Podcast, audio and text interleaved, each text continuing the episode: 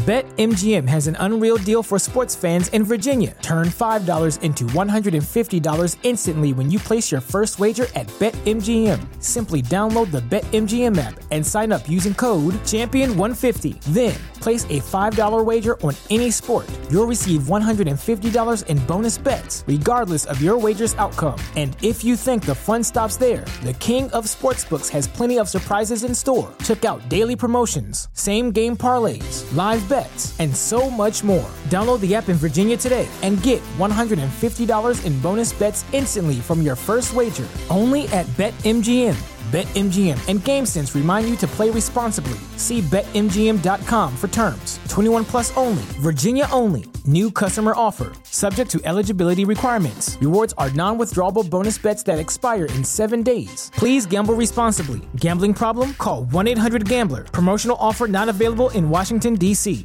The following is brought to you by the Social Suplex Podcast Network. This is All Things Elite.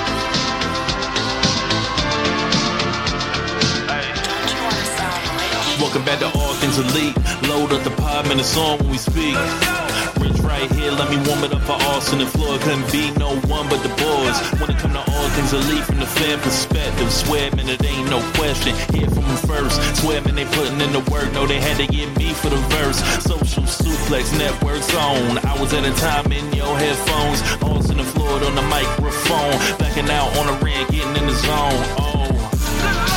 Pulling up the show, give it seven stars, you already know. Who else could it be but the show with the proclivity for positivity? I'm gone.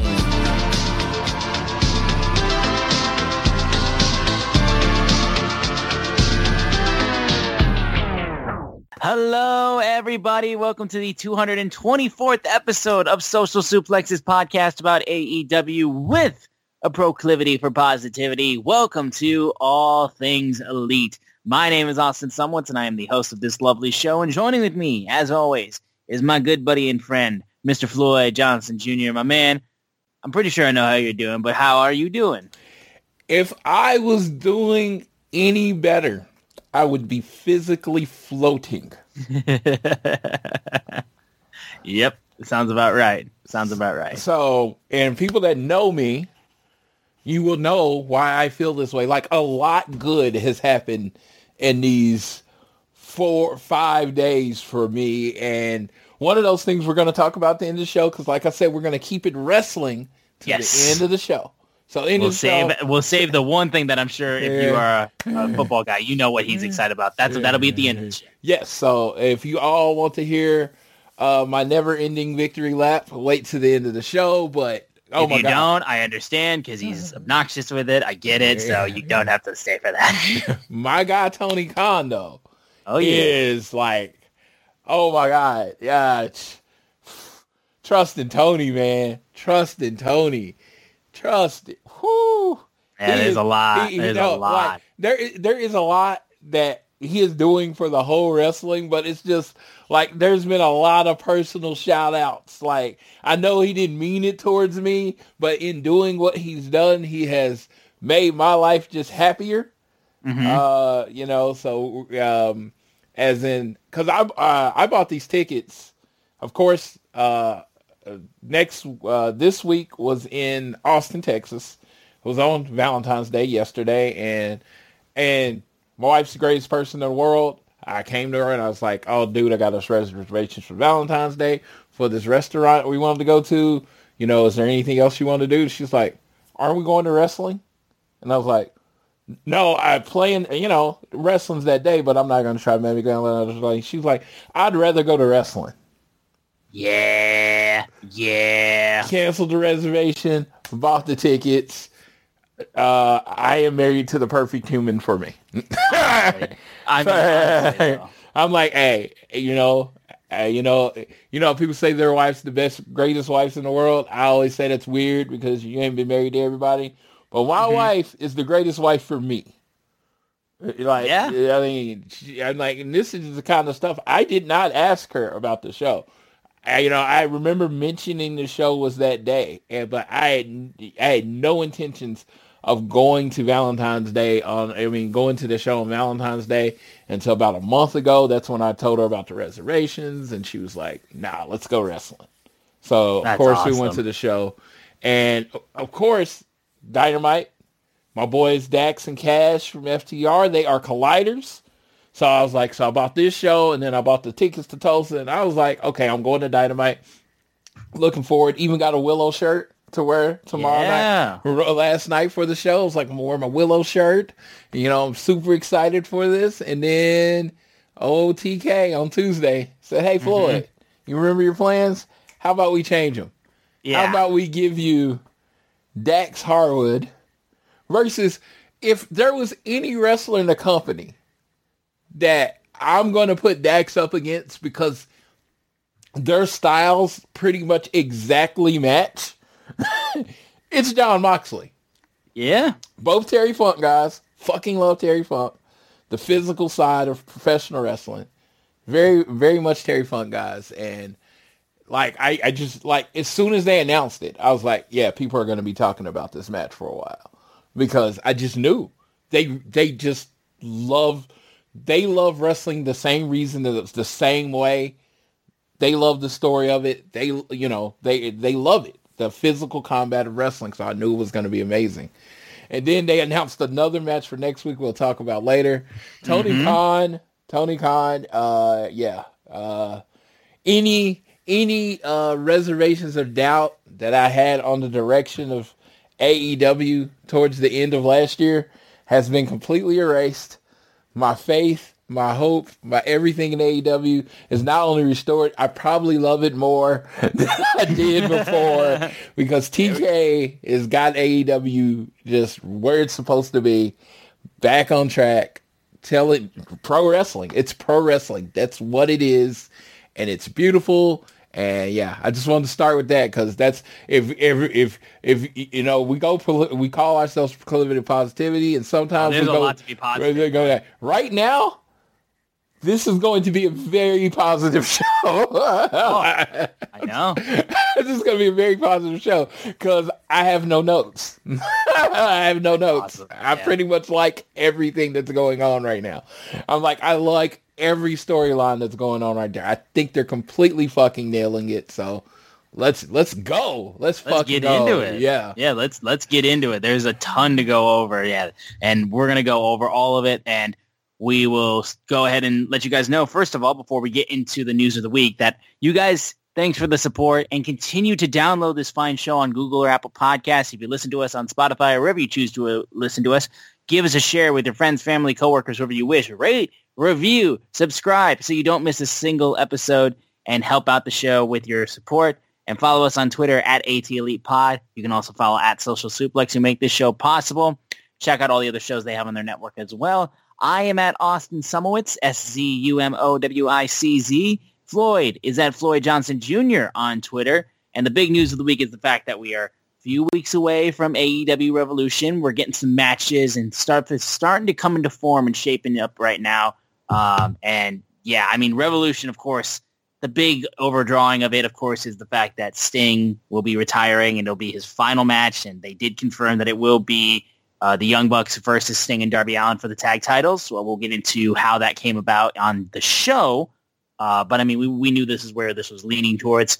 Um, and of course, uh, Toni Storm and Deonna Purrazzo and uh, what got taken place last week with the match between Hangman Adam Page and Swerve Strickland, then going overtime and Swerve wanted five more minutes. Hangman said, nah, fam, I'm good. And they were like, okay, we have a three-way now. And then Hangman was so furious because he didn't lose. So uh, it is a three-way between Joe and Hangman and Swerve for the AW World title at Revolution. And please do not say Hangman was upset. I do not want to be listed under the dirt sheets or the reviewers or the whatever that he mentioned last night. He was Oh, yeah. not upset. He was he was he was he was swinging on people for sure. yes. Trust me, I ain't afraid of no cowboy. I'll say whatever the fuck I want. So I am Gucci with that. You can be all like, oh, I don't want to upset him. Nah, fuck that cowboy. Uh, I, I will upset him and then I will stand squarely behind Samoa Joe. Yeah, exactly. Dude, why do you think I vouch for Don? Why do you think I vouch for that man? That is why. That is why I vouch for that man. Um, so yeah, we're really starting to see Revolution get shaped up, and like you know, with what's already been announced, though, show's looking really, really good. Dude, I okay, so this looks like a change in philosophy for AEW, mm-hmm. and uh, uh, because I mean, when we talk about the show as we're going through, there's basically been six matches announced. Yeah, I don't think that's happened in any pay per view they've had. Six matches being announced this early. No, it's not normal. Yeah, they like they will usually maybe have two or three, and then in two weeks they'll just be like, boom, here's like eleven. But we're at six matches right now, and we kind of got the idea of two or three more matches that are coming. So I like it because I mean, like, see, like, like in my uh, wrestling groups on uh, the wrestling group that I have on Facebook, I wouldn't say that they're a little bit more than casual. I wouldn't call them casual fans. They're a little bit more, but whether they the card really helps them decide if they're going to get on the pay-per-views or right. yeah or anything like that. Because uh, wrestling fans like us like we know when people are feuding that means a match is coming up. We know that that's going to be announced as a match for the pay-per-view. Like it's it's basically like we can recognize when a match is going to be made from a feud instantaneously. Casual fans, like you need to say the match is happening, then show the story cues and the segments and the shit talking and the fights and altercations. You need to show all that with the match already announced. You can't just have one big fight right at the go home show, right as the match has been announced, and then that's just it. You gotta they gotta know that the match is coming and then see everything else unfold because of that, I think. And I think the way that they're doing it now, that's that's my preferred way. I've enjoyed the hot shot like, you know, bang, bang, bang, bang, bang, match, match, match, match, match. I enjoy that. But I prefer this so much more. And the great thing is each match has a unique story. Like yes. all of these matches are like well built out stories. There is no shotgunning. Uh there's no shotgunning at all. This is these are these are like matches, and I yeah. am looking forward to uh, all of them. And you know, it's like, and they all like, if anybody's like, oh man, AEW doesn't tell stories, man, you're not paying attention. Like no. all of these have a wrestling, professional wrestling storyline reason to be happening. And uh, yeah, like I said, at that point, if you hear someone talks about AEW not uh, telling stories, just know they're talking out their ass. And again, as I stated on the show, uh, stated on uh, One Nation Radio, don't engage. Just let them yell into the wind or whatever the fuck they're doing. Yeah, yeah, and they're like, yeah, we'll we'll we'll talk briefly because I do want to get your thoughts on at least one of the responses. We'll we'll talk about it later. Uh, but we'll get right into uh, Collision from this past Saturday. Um, we got to say, too, again, the work from uh, the CMLL stars that they've had since they've had that little merge has been awesome because we had uh, Esfinge and Star Jr. facing off against Claudio and Jon Moxley to open up Collision. And that was a fun match. That was a very, very fun match. Moxley even showed them uh, respect, basically being like gracias, uh, and basically be like, anyone else steps on, you're going to get stepped on. And then FTR and BCC stare down, and then they trade fights and like fists. And then the locker rooms are separating these two. And again, that's got us all all kinds of juiced for BCC versus FTR. Dude, and that would dude. Like, I mean, I knew Floyd even like from this moment on was like, here we fucking go. So um, I'm sitting there watching on Saturday. Actually, even worse. Saturday was my wife's birthday dinner. Yeah. So uh, out of since uh, Collision has been announced, I haven't missed. I mean, maybe two live episodes of Collision ever. I'm usually home on Saturday nights. I'm old. I don't do anything on Saturdays. Uh, so this was the night I missed. So I get home. I, I, I, literally don't look at the internet. I, I'm like, I'm like, one, I didn't want to get spoiled. Two, I wanted to give my wife the time. This is her birthday, Right. her celebration. I really wanted to focus on her. I didn't want to be trying to watch wrestling and tweet about what's going on. So I really stayed off my phone.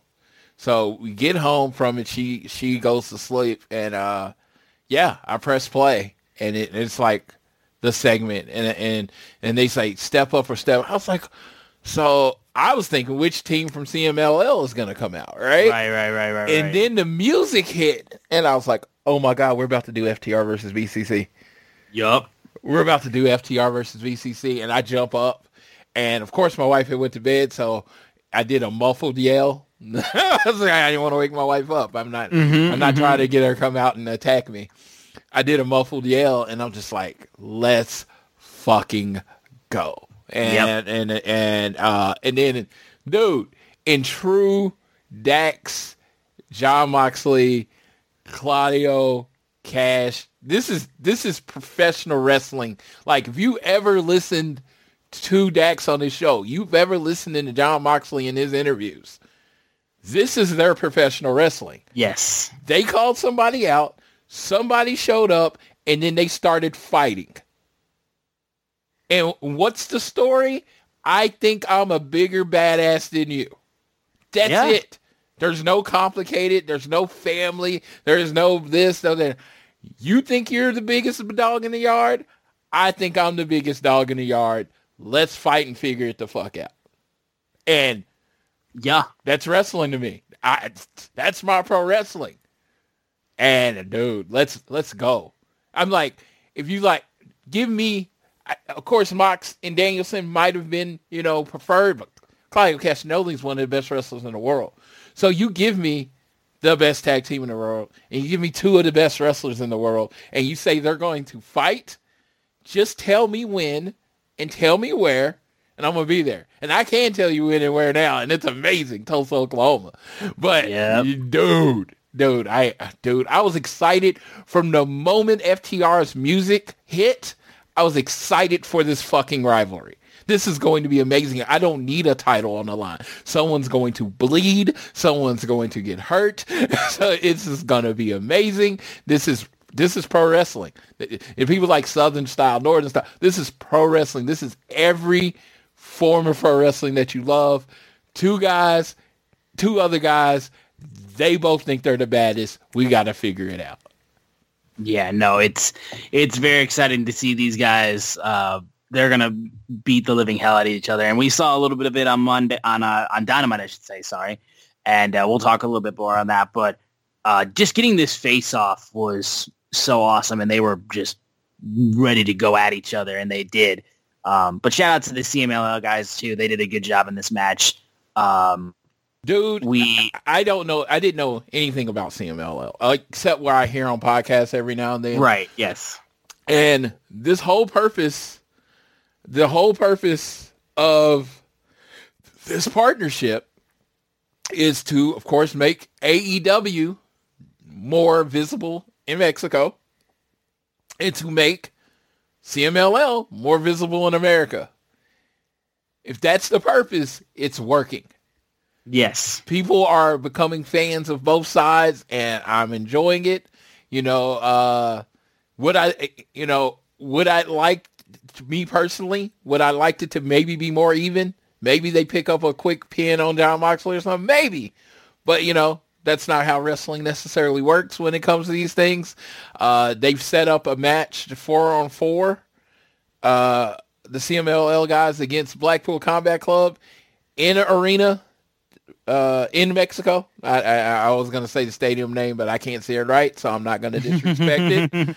And I'm just imagining if I had to go out on a limb, I feel like the CML, CMLL guys might come out on top at their home. I would think that would be the case. Yeah. Yes.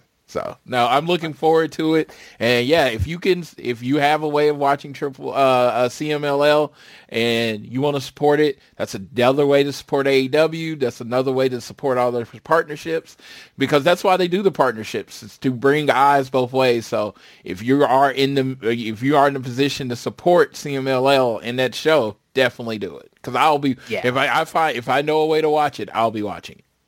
Gotcha. Yeah, no, it's it's going to be huge just seeing them continue to grow this partnership And yeah, no, they're already doing a great job of just like introducing these guys. And yeah, I don't have a way of watching CMLL, but if you find a way to get it, get that's and that's what and it. that's why I say find a way because Yeah. I had I've never even tried to watch a CMLL show, so they they might be like on Triller or something. I don't know because I don't really pay attention to the company, so it, it'll just you know you know One Nation Radio. Make sure you're checking them Yeah, out. yeah, Rich yeah. the Rich Latta, James Boyd. If there's a way to see it, they'll have it. So that's who For I'm sure. That's who I'm going to be hitting up. So I'll just let you Yeah. know. Uh, Daniel Garcia ended up getting his fifth win in a row on Collision by beating uh, uh, Shane Taylor. Uh, we also had a backstage promo with Eddie Kingston saying what the Young Bucks did on Dynamite, attacking Sting and Darby was disgusting, stealing their thunder, and it's just like what Bryan Danielson did, stealing the thunder from Bryan Keith, who finally got a contract, and you took away his moment to get under his skin. So he challenged Bryan Danielson to a match at Revolution, one-on-one, but with a little stipulation. At the end of this match, after I beat you, you will have to shake my hand because I know you don't respect me. So when I beat you again, you have to shake my hand and act like you respect me. Like, Dude, and I dude. and like I and I know doesn't even matter if you don't even mean it. It'll still eat you up inside, and that's huge. Com- tying back to the cl- the Continental Classic. This is not even a Continental Classic. This is before it. Daniel, Ryan Danielson has never liked Eddie Never. Kingston. This is a long story. Like this is since Bryan Danielson has been in a company. You know, him and Eddie Kingston don't like each other. He doesn't respect Eddie Kingston. He thinks, you know, fighter, not a wrestler, that kind of thing. He can't stand this man. So it's like, this is like the culmination, and it's like the first, you know, like big continental title opponent for him, and it happens to be one of the best wrestlers in the world. Yeah, just so happens. Yeah, and if you get a chance, Sunday morning, Sunday morning, I, uh, uh, New Japan, it was Bryan Danielson versus Zack Sabre Jr. I have not had the privilege of watching it yet. I've had a very long week, and there's this thing called the Super Bowl that went on, so I didn't, uh, I didn't really uh, watch it yet. But apparently, 30 minute wrestling classic between Bryan Danielson and ZSJ. Uh, if you got a chance, this is how, again, you want to support the partnership, make sure you get on New Japan World. Uh, make sure you watch the match, you know, and, you know, and if you want to hit us up at AT Elite Pod on Twitter, let us know what you think of the match. But Yeah. also, definitely review, check out, uh, check out, because, you know, I'm all about synergy, synergy, keeping it strong style. A Yep. show on, and they definitely broke it down, keeping it Oh, strong yeah. style on uh, Social Suplex. They both, uh, from what I understand, both loved the match. I think one of them said it was the match of the year. If I'm remembering correctly, if I didn't, just my bad. Uh, but make sure you uh, check out the show. Uh, they'll they'll hip you to all the things on the side of New Japan. Yes, yeah, can't recommend those guys enough. Um, my, Brian Cage uh, uh, faced the uh, Outrunners, Turbo Floyd, and Truth Magnum. Here's the thing: only thing that mattered with this moment was the fact that Chance, who is the mascot for the Vegas Golden Knights, the the Las Vegas NHL team, and Stanley Cup champions as well. They won the Stanley Cup title, uh, Stanley Cup. Uh, he was cheering on the Outrunners, and after the match was over, uh, Chance was begging for Prince Nana, who was there with Brian Cage, to do the swerve dance, and they started doing it. Crowd goes crazy, and then Brian Cage absolutely knocks Chance out. People are furious. I'm furious because I mean he looked so happy to do the dance, and this man just got like he hit this dinosaur looking bit like dude in the back of the head. And then Hook's music plays, the hook hook uh the hook signal shows up and they start brawling up the ramp and they start fighting all the way to the back with between Hook and Brian Cage. Over Uh, overthinking wrestling moment. I literally thought Chance was Hook. No, you actually thought it was him? Yes, I thought he was going to get him to dance and then choke him out. I, I, I thought he was a little too tall for that. I, I see, and I, uh, I, you know, you got the mascot stuff on, so I thought that could. Oh, I know, I know. I thought no, in like in my head, I thought that could mess with the size, you know. But Yeah, I kind of yeah, talked yeah. myself into it being Hook. Like it was probably some signs it wasn't Hook, but I talked to myself and it was Hook, Yeah. and then his music hit, and I was like, oh, it's not Hook, and I was like, like I said, overthinking wrestling fans, always trying Right, to get right, ahead, right, but no, this was so much heat, loved it, and this is the this is the best kind, beat up a mascot, that's good heat, Yeah, and he looked so happy doing the dance, and then he just was clocked down on the ground. It's so sad. Um, afterwards, uh, Matt Taven was backstage with Tomohiro Ishii as well, and basically said like, "Listen, I used to be in chaos, and then I had to get knee surgery. I got no emails, I got no text, nothing from you, Ishii." And Roderick basically said, "Listen, the only thing that matters is if you win tonight on March third, I'm coming to." Uh, no, he, he- he's going to beat uh, him for the international ta- title if he uh, gets the win over uh, Orange Cassidy. So if you beat Orange Cassidy, I'm going to beat you for the international title. And he said, Ben, it's an eight long years I've waited for this rematch, and I want to break you. So he's hoping Ishii beats him so he can get that rematch because Roderick's been going how he wants to win the international championship. Um, So, So- Tomohiro Ishii is one of those people. Uh, uh, you know, he's just one of those wrestlers. I've literally never seen have a bad match. yes. I've never seen him have a match I didn't enjoy.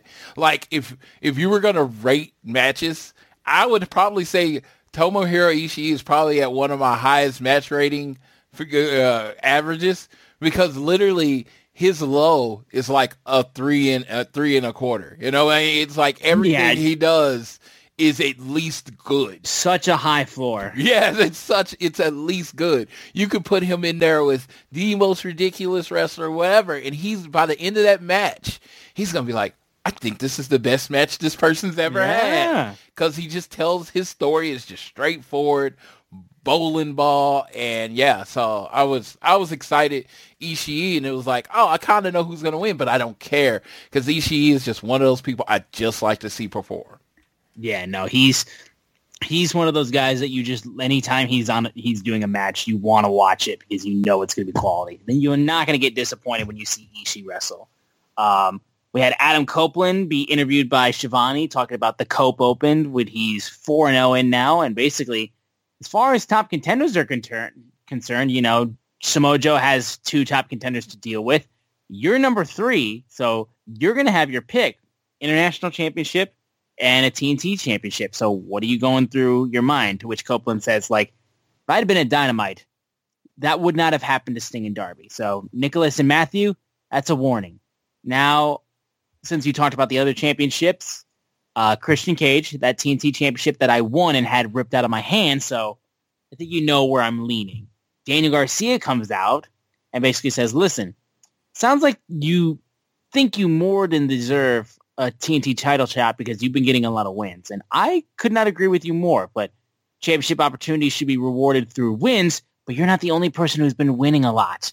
And right, I've been on a hot streak right in front of you, and I don't mean any disrespect, but last week when I beat the patriarchy, I looked at Christian Cage and I saw that championship. And I thought maybe, just maybe, I deserve a shot at the TNT title. And I'll fight through that line a million times over if it means I get to hold gold in AEW. Copeland's like, I can respect that. You didn't beat the patriarchy by yourself, though. FTR helped you out. Those FTR boys speak highly of you, and that's enough for me. I respect you, Daniel. But if you're saying you want a shot at the TNT Championship, I want a shot.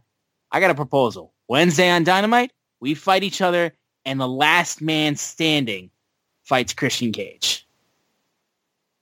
I thought that meant we were getting a last man standing match. That's me booking myself into a corner, though, because I swore it was going to be a last man standing match.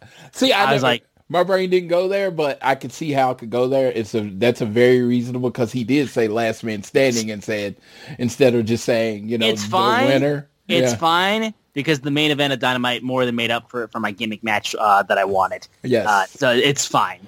Yeah, uh, and it was funny because uh, we'll get to this minute. So I messaged my friend Dave, and I was like, uh, we were talking about Dynamite, and I was like, uh, Edge and uh, I mean Adam Copeland and Daniel Garcia. He's like, who you don't think will win? I was like, well, if you're if you're you're gonna put Daniel Garcia over uh, Adam Copeland, you you pretty much want it to be in a bigger spot, you know, probably at a pay per view or you know like a bigger spot. And I was like, I don't think Copeland just beats Dan Garcia because it kills his streak. And I was like, well, if this is WWE, it would probably go to an old double DQ. And, but I don't like to say WWE, so I don't know what's going to happen. We'll talk about that in a minute, but there's a little foreshadowing right there. Yeah, exactly. uh, we then had Willow, Kris Statlander, and Stokely backstage getting interviewed.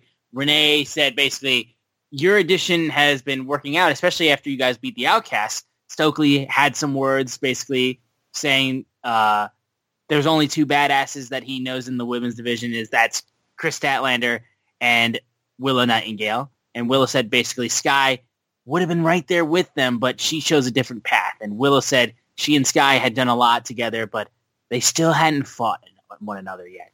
And lead into Dynamite. Uh, we had Mark Briscoe face off against Brody King. Uh, I saw this match and I'm like, Bris Mark, I love you. Why are you trying to die tonight? You don't just take a match with Brody King. You just don't do that. I get that the House of Black have been causing problems and all that kind of stuff, but you just don't do that. And I mean, like, dude, Brody beat the hell out of Mark. Uh, and he fought back using a steel chair, basically using it so he could jump off of it and hit him with a tope con uh, a tope con hilo, sorry. Um, but uh, Mark tried to get more phys- more extreme with it, but he wouldn't. he couldn't pull out a table, and uh, Brody was able to catch him and throw him onto a steel chair. And then as that match kept going on, Brody basically was just like I said, drilling him, and eventually sent him flying onto the table on the outside, and he hit the Gonzo bomb, got the win. And then Julia Hart hit Briscoe with a spike to the forehead, busting him completely open. Uh, this was a damn good match, I will say. But again, like I said, you just don't take a match with Brody King like that. You're asking to die. That man is a beast. After this match, where he just beats him and then they bust him open, I wonder where this could be going. You know what I mean? Because that seemed pretty final. Oh, I know. He beat him and then he made him bleed. So I know it's going somewhere, but I'm at a loss to where it could be going. Yeah, like yeah, because otherwise it's just like like you can't let that slide. Like, Yeah, that yeah. just freaking like stabbed you. Yes, yes, yes. So uh, yeah, we got to see where this is gonna go. I'm interested. Damn good match though. Absolutely. Um, Bryan Keith also said basically, I'm all about my payday. So when I came here to AEW, I wanted to climb up the ranks and uh, basically said, whether you good, you bad, or you ugly, you stand across the ring for me, you better be ready to pay up, which I loved. Um, Deonna Purrazzo made very quick work of Kiera Hogan on this. Uh, and uh, Timeless Toni Storm fought Queen Aminata. And that was a pretty solid match too. Um, and also, uh, he said, uh, I know what happens in Vegas stays in Vegas, Mr. Schiavone, but we're in Henderson. So stop looking at me like that. uh, Such a fucking good line. And having Tony getting admonished by Toni Storm like that, like, I'm so jealous of him. I'm so, so jealous of him for getting admonished like that. And also, she announced that she'll be releasing a brand new film on Dynamite. So we'll get to talk about that. Um, she's also got a hat that just came out on shop.com that just has her face on it. And I'm very tempted to get it. I'm very tempted to get it. I felt like you had already ordered it. I'm I'm a little disappointed, sir. I'll I know, I know, I know, I know. I, I'm, I'm very much like surprised I haven't gotten it yet either. And honestly, it's, it's, it's basically almost all but mine pretty soon. It's like, it's, that's, it's got, yeah, I'm, I plan on getting it very, very soon. I'll tell you that much. Um, moving on though to close out collision, we had the main event, freshly squeezed Orange Cassidy versus Tomohiro Ishii. Um, very, very good match. Um, my only problem with this is since uh, Dynamite happened, like this match like just can't hold a candle to what happened on Dynamite. It was really good, and obviously the match finished with uh, Orange Cassidy getting the win with a small package after uh, getting blocked by the Orange Punch, but still getting a small package pin on him. And then the uh, Undisputed Kingdom came out and spiked Orange Cassidy with a stuffed pile driver. Uh, Ishii then chased off the Undisputed Kingdom, and Trent came out with a steel chair to try to back him up as well. Um, like I said, this was a really good closing to Collision. Honestly, a solid show. But after what happened on Dynamite, this doesn't hold a candle like to what happened on Dynamite this past Wednesday. Ishii will murder you. Uh, I, I always yes. want I want him in main events.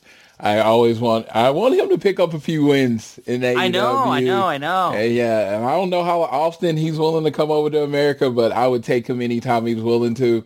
I, I want I want the uh, Ishii versus Eddie Kingston Continental match. So again, if if it, I know I've seen them wrestle, I don't I Eddie wasn't the champion yet. So yes, exactly. Uh, uh, so yeah, Ishii versus Eddie Kingston will be awesome. Uh, yeah, I'm I'm just really enjoying what they got going on right now yeah, no, it's been it's been so so enjoyable. Honestly, I've I've very much enjoyed it. Uh, but that was Collision. We can move over now to AEW Dynamite, uh, which Floyd was in attendance at Cedar Park, Texas. Oh, uh, tell, let me tell you, represent for Austin, Cedar Park area. Uh, Cedar Park is a suburb of Austin, but it's it's its own thing. Uh, but every time I'm in Austin, Cedar Park, that are I mean that audience fucking brings it, fucking loses it. And again, last night did not disappoint on their feet, making noise all night. I will tell anybody, I will tell anybody this. You can take a flat out bad wrestling show and give it a hot audience. You will come away thinking it was good. You can take a good audience, a, a good one will make you believe it's great, and a great will make you think it's all time.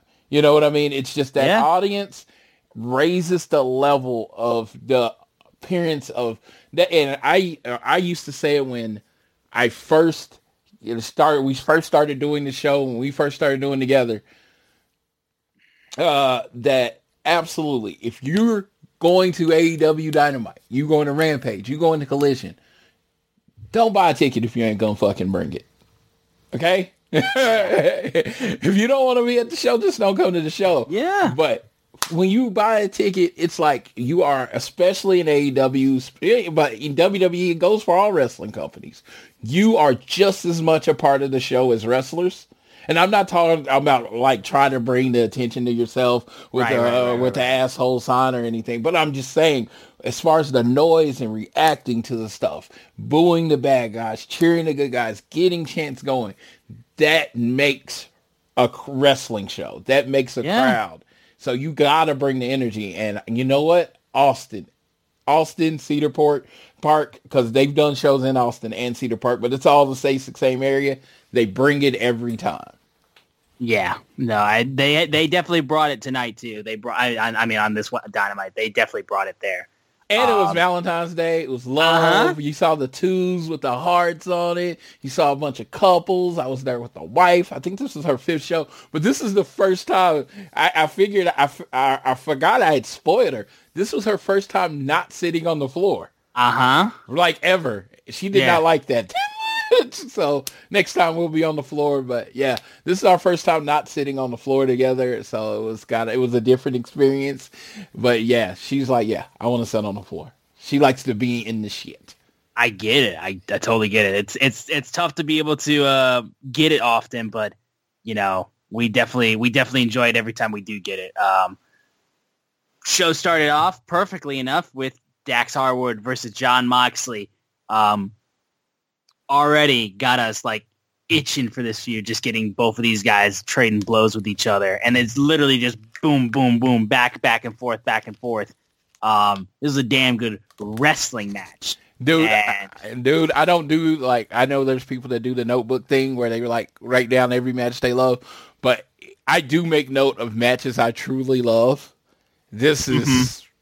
this match was fucking insane. Uh, dude, I can tell you, I was like, I had like sympathy chest pains from this match. They were chopping the fuck out of each oh, other. I know. And I uh, uh, know. some of them didn't go to the chest. There were a couple of straight chops to the faces. He's in there, and there's the forearms and the punches, and then the selling by both of them. Oh my god, that uh, when they're in the corner, uh, and uh, Dax is trying to hit the superplex, and he's punching him, and he, he's shaking, and then, then he starts kind of hulking up, and then Mox hits him again, and he hulks him up. Then he knocks him down, and Mox is like selling, and he's like, I'm hurt, I'm hurt, I'm hurt. And then Dax like fires up, gets back up there, hits him, and then hits the superplex. We're like, oh my God. such a good match. And then what they did a storytelling thing that I want in all matches. They were announcing the time through the match. Oh yeah. so no. they were which they I think they used to do all the time. Yes, and they were teasing the fuck out of a draw. Ten minutes left, five minutes left, two minutes left. Yeah, And it was with- coming down to the wire. Yes, and with like literally less than a minute left, fucking oh god, man, Mox puts the chokehold on him, and and Dax's Dax's super long losing streak in the AEW ring continues, but man, the pile drivers, uh, he hits this brain buster, uh, the stir. I saw a curb stump, the cutter. Uh, the suplex outside of the ring. I think they were supposed to hold on to each other, but the fact that they looked like they were supposed to hold on to each other and it broke added a little realism to the match. Yeah. Dude, man, this match was hardcore. Like I said, uh, they are both basically graduates of the Funkin' Dojo because they just like they study uh, Terry Funk like crazy. These men love that man. So when they went out there, I think they put on a match Terry Funk would be proud of. I think, yeah, exactly. It, it felt like there was a level of that for sure. And I mean, they, they absolutely killed it. It was spectacular. Uh, when the match ended, uh, yeah, Jon Moxley counters with a rear naked choke to make Dax tap out. He passes out. Mox doesn't let go, and Cash just comes down and just starts like drilling him with, with punches. And that's when Claudio comes in and knocks him down. They put a sleeper on Dax again while Claudio's getting beat up. By, Claudio's beating up Cash Wheeler and that would set up basically the announcement of next week, uh, where, like what Floyd said, we get in BCC versus FTR. So Dude. hell yeah for that. Dude, someone's like, "Oh, your boys got beat down last night." I'm like, of course they got beat down. Beat down. I'm like, it's just like he lost to Moxley in a singles match. Cash got caught slipping by uh, Claudio. It's gonna happen. But Claudio and Moxley are badasses. It, it, it's not like, I mean, no disrespect to the team I'm about to name. It's not like they're getting beat up by the Outrunners. They're getting beat out by the three-time AEW World Yeah. Champion Jon Moxley, the two-time Ring of Honor World Champion Claudio Castagnoli. Both of them were C2. uh, These are certified badasses that they Oh, got yeah. beat up by. This is not. this is not like oh we're like, no. These are two certified badasses. They're getting beat up. Like there's like you can say what you want about who's more over all that stuff. There's two no two wrestlers more respected in AEW than Claudio and Jon Moxley. So Yeah. so it ain't like they getting beat up by chumps. And you know, FTR's gonna get that lick back. They're gonna get that lick back. You know it. You know that that's to be the case. You know that. Um, after that, we then had Don Callis, Takeshita, and Powerhouse Hobbs backstage. The Don Callis family basically being like, we're such a victim of our own success. No one wants to wrestle Takeshita or Hobbs with Revolution coming up. And he's like, you know what? I looked within the family and I put up this perfect match. The Alpha Takeshita versus Will Ospreay. And of course, the best thing after this is like, you know, we're all professional here and we're family. So, you know, when we wrestle, we're still friends and we still love each other after the show. Um, and the best part about the Don Callis family winning after Revolution, all you're going to be able to talk about is the Don Callis family and the match of the decade. So Don Callis has basically gone full booker and full uh, promoter. And he's like, yo, I'm giving you Takeshita Will Ospreay. Whatever else is happening on the show, you will not care because this is going to be the only thing you can talk about. Um, not sure exactly about the whole, you know, they're going to be completely fine after the match. Not sure about that, but we will see. But Will Ospreay versus Takeshita for Revolution sounds fucking badass. So I get to tell my story to like I've only told like two people this, so you get to hear it here on the show first. I'm sitting there with my wife, and Don Callis goes up, and he, as soon as he says the line, we can't find anybody to fight him, so we're gonna fight him himself. I look at my wife, who casual casual would be nice. Call her a casual fan Yeah. would be extremely nice. She watches wrestling when I watch it, and I was like, "Babe, we're getting Contested versus Ospreay." Like he hadn't even started to say it, but the moment he said uh, that we're getting, I was like, "We're getting Contested versus Ospreay." I literally pulled my phone out of my pocket, go to Ticketmaster, go to Revolution. I go to the second row. Second row, st- there was a standard ticket. It, it, it dropped from platinum to standard price. Boom, boom. While in the seat at Dynamite, Takeshita and Ospreay sold me on the show. Yeah. I was gonna get a hundred seat. I literally was kind of waiting for the prices to go down. I was gonna get a hundred seat. I want to be as close as I can to watch this match. I honestly couldn't even say I knew who Takos, uh, uh, Takeshita was, Konosuke Takeshita was two years ago. But as soon as I saw this man, and every time I've seen him, my respect and love and, you know, just uh, his ability has just went up and up. And Issa told me, Issa Murray told me he was this good, right? In every mm-hmm. match it has done nothing but prove me. So I'm like, so Will Ospreay versus Will Ospreay versus Takeshita. I'm like, this this is a dream match, and this is Will Ospreay's first match in AEW on the night of Sting's retirement.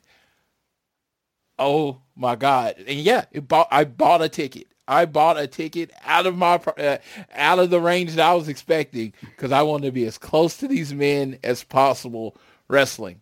And that that match is amazing. If you it's worth the pay-per-view price. If you live in North Carolina, take the drive. It's going to be a banger.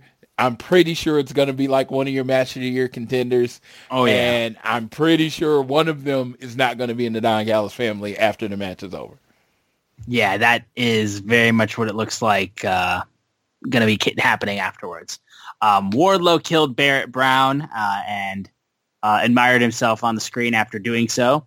And then we had the EVPs showing up in a private jet, uh, still wearing the suits that they were wearing when they beat and bloodied Sting and Darby Allin. I mean, uh, this. I feel like this is a sanitary problem at this point. I hope they get COVID. that's just that's just how I feel. Yeah, like, I hope they get some sort of venereal disease. yeah, that's like this just seems like unsanitary to be wearing a blood colored suit over. Like, I'm all uh, for it. If it leads to that, keep it up. Like it looked wonderful on you guys. You know, just keep them on forever. Um, over to Adam Copeland versus Daniel Garcia. You know, we talked about this and how they wanted to fight each other for basically that next spot for the uh, uh, TNT Championship. Um, and this is a damn good match too, I will say. Uh, Daniel Garcia kind of working almost more so the bigger baby face in the match just because people love Danny. Like they love Danny. And uh, I honestly thought this was a pretty strong uh, match. Um, the nice transitions into submissions as well that they were giving each other.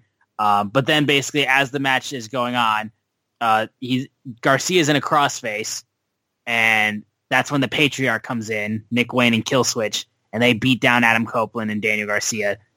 No contest in the match. And then that's when Christian Cage and Shayna Wayne come out, and he's basically being like wanted both of these guys to die. Uh, he grabs a chair, but that's when Matt Menard comes up, and he's been on commentary for this whole time, and he threatened to rack, whack Christian with his own chair, to which Killswitch proceeded to knock him down to the ground. And they choke slammed Daniel Garcia. Nick Wayne then proceeds to get Garcia onto the chair, looking to give him a Conchairto. Adam Copeland comes in. He starts using his own chair, but that's when they start. Uh, Christian proceeds to knock. Uh, I mean, Adam Copeland knocks Christian's chair out of his own hands. He's begging for his life. And then uh, that's when uh, out of nowhere she he gets knocked in the uh, he gets hit uh, actually hang wait what? Hang on a minute. Uh, Floyd are you looking at this on the AEW Dynamite website? No I honestly just like listen for you to do it. Yeah. No so so so they missed it. They no, missed. The, like I, am used to there being uh, typos and stuff like this, but not this like blatant. So Shayna Shayna Wayne not hit the low blow when Christian when uh, Adam Copeland was going to do the uh, uh, hit him with the chair. That's when Shayna Wayne came up and, and low blowed uh, Copeland, right? Correct. They have it written as Shayna Blazer. Shayna Blazer. Yeah, that's what. It, so like almost like Shayna Baszler. Oh wow! Who on earth is writing on this website, dude? You can't be doing that. Yeah. So you know, us podcasts kind of you know rely on this to be somewhat accurate. So. Dude, my head hurt. out. I was looking at that and I'm like, what? I heard like- it. I heard it. I was like, "What is going on?" Yeah, because I'm like, dude, I'm. There's no way I watched that show and not see Shayna Baszler of all people come out and like she, she. There's not. I didn't. I didn't see that. That didn't happen. Who on earth is writing for this? And how did you fuck that up? Okay, Shayna Wayne low blows Adam Copeland, and that's when he gets hit with a Conchairto by uh, Christian Cage, and that ends the match. But that threw me off. Holy crap! I was almost like, did I seriously watch that show and not see Shayna Baszler show up? Because I know that didn't happen. I know that didn't happen, but I must be living in an alternate reality if that did happen and I somehow didn't notice. Holy crap, that threw me off. It sounds like it, brother. It threw you off. okay. Well, overall, I mean, the match itself between Copeland and Garcia was pretty strong. Um, I like the way that they, like, were just in, exchanging uh, holds throughout the match. Um, and the patriarchy coming in and getting the upper hand on both of them uh, continues that. Leads me to wonder what the plan is for the TNT title come Revolution, because are we going to have another three-way for another title? Like, I'm wondering if that's going to be the case here as well. Um, I don't know. Do you think they're going to have two three-ways for uh, two championships? I feel like they're going to end up doing a. I, I don't think there's going to be a title match. I think it might end up being a six man match. Oh, okay, okay. I think it'll be uh, Copeland, Daniel Garcia, Daddy Magic versus the patriarchy. Oh, okay, okay. Because if you look at the card right now, it's kind of it's it's fucking loaded, right?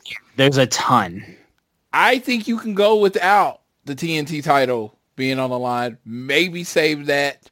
Maybe to do the three way on a collision Or make it, or make it a main event Yeah, of uh, a collision. or a collision, yeah, yeah, or dynamite. I don't think it's nec- another TNT title match, especially watching uh, C- Copeland against Christian again. I don't think that's needed on the pay per view. I think you go the six man match for the pay per view.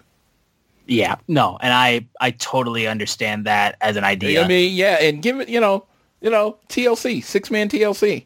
yeah, it's something you can a thousand percent do. So, Yeah, yeah.